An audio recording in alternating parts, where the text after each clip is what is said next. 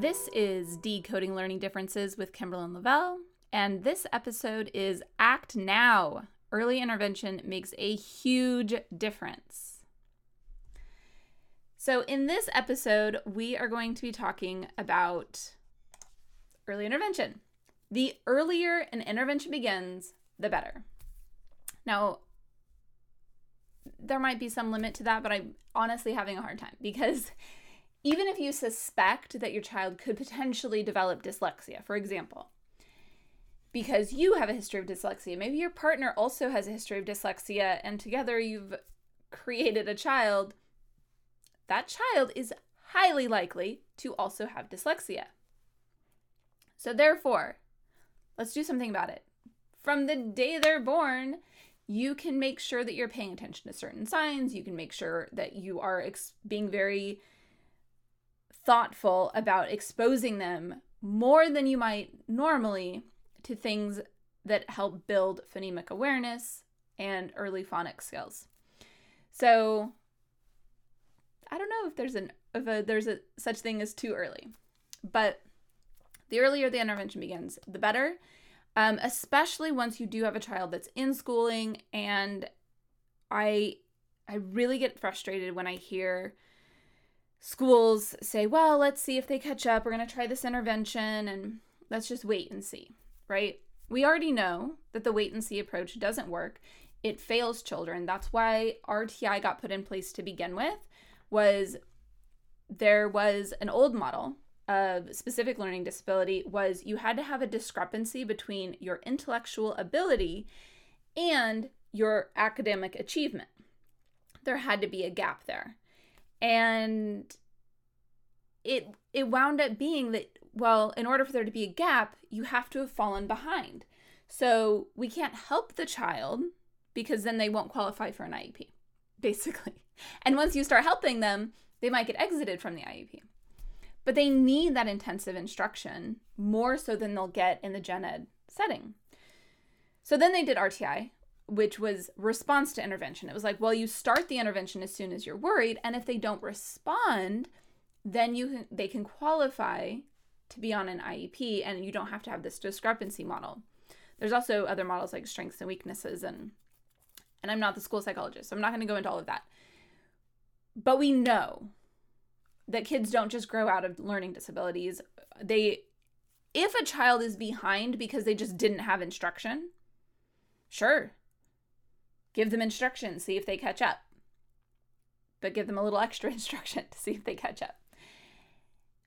But if if parents have been working hard, if the school has been working hard, if there's been interventions of any amount and you're worried, even if there hasn't been interventions, but there's been good quality instruction at home, at school, even just at school, if the kid's there every day and they're getting high quality instruction and they are struggling, let's do something now immediately, whether it's on an IEP or not, the sooner you get your child help, the better. They you need those early interventions because it makes all the difference.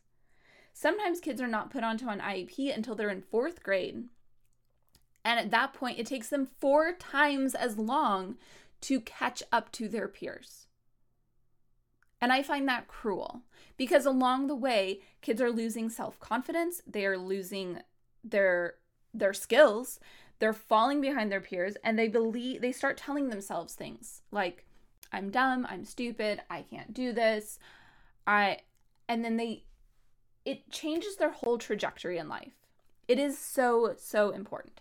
Please help children early. The earlier we help them the more the less help they need in the long run. Right? Like if you know in kindergarten that this child is really struggling to learn their letters and sounds and we give them intensive intervention in kindergarten, then it, they only have to learn this much of the overall curriculum for you know 12 years. They only have to learn a tiny amount. They can catch up with intensive intervention, strategic, really in place. And then they might start to fall behind again, but a little more intensive intervention, right? Because and the falling behind again is because there's new skills being taught that they don't have and they're having trouble gaining those. So then they those need some intervention. And then they might fall and we catch them up, but they never are falling where they're multiple grade levels behind. They're just a little struggling a little, confused a little, need a little extra help to basically stay with grade level, is what we're really kind of trying to do here. And with the way that the laws are written and IEPs are developed, that won't always happen. So if you have the means and abilities, your child will benefit from outside services most of the time. So, and I'm not going to get too much into that, but it, it is something that just honestly, unfortunately, that's where we're at right now. Um, but there's a lot of great programs that are in schools and do whatever you can. um, reach out to me and we, we can talk more. Okay. So then we get this question of, well, my kid's in high school and they're reading at a fourth grade level. Is it too late? Like, do I just give up and. No, we never give up, right? But the older they are, the more their brain has kind of cemented, those neural pathways are a lot more solid, and it's going to be harder for them to learn. It's going to take a lot longer for them to catch up or to gain the reading skills that they're lacking. We don't give up though. We still put forth that effort. You just have to know going in, it's going to take longer. It's not a lost cause. It's not like, oh, well, we're just going to have all the text read to them out loud and we're not even going to try to teach them how to read. I don't think that's fair. That's limiting what you believe your child is capable of. And I know that you don't think your child is not capable of being a full, complete reader, unless your child has a particular profile where they're not. But um, for most kids with learning disabilities, they have a high intellect, but there's something getting in the way. And we can work around those blocks. We can teach them how to read. Most kids can learn if they have proper instruction, proper interventions. So even if they're in high school and reading at a fourth grade level or below, they can learn the skills they need to get to mastery and to be successful.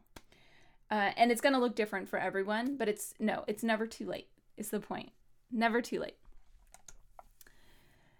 So, all I want you to really think about here is it's never too late to start helping your child gain lost ground. And the sooner, the better.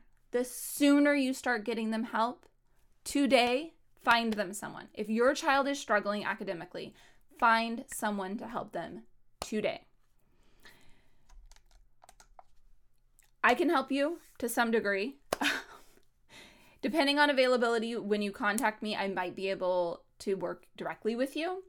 Um, or we might be able to just book some educational consultation calls and get something figured out where I can help you figure out a plan for, for your family. So you can email me, Kimberlyn at decodinglearningdifferences.com, and we can figure something out. I look forward to hearing from you, and I'll talk to you again next week.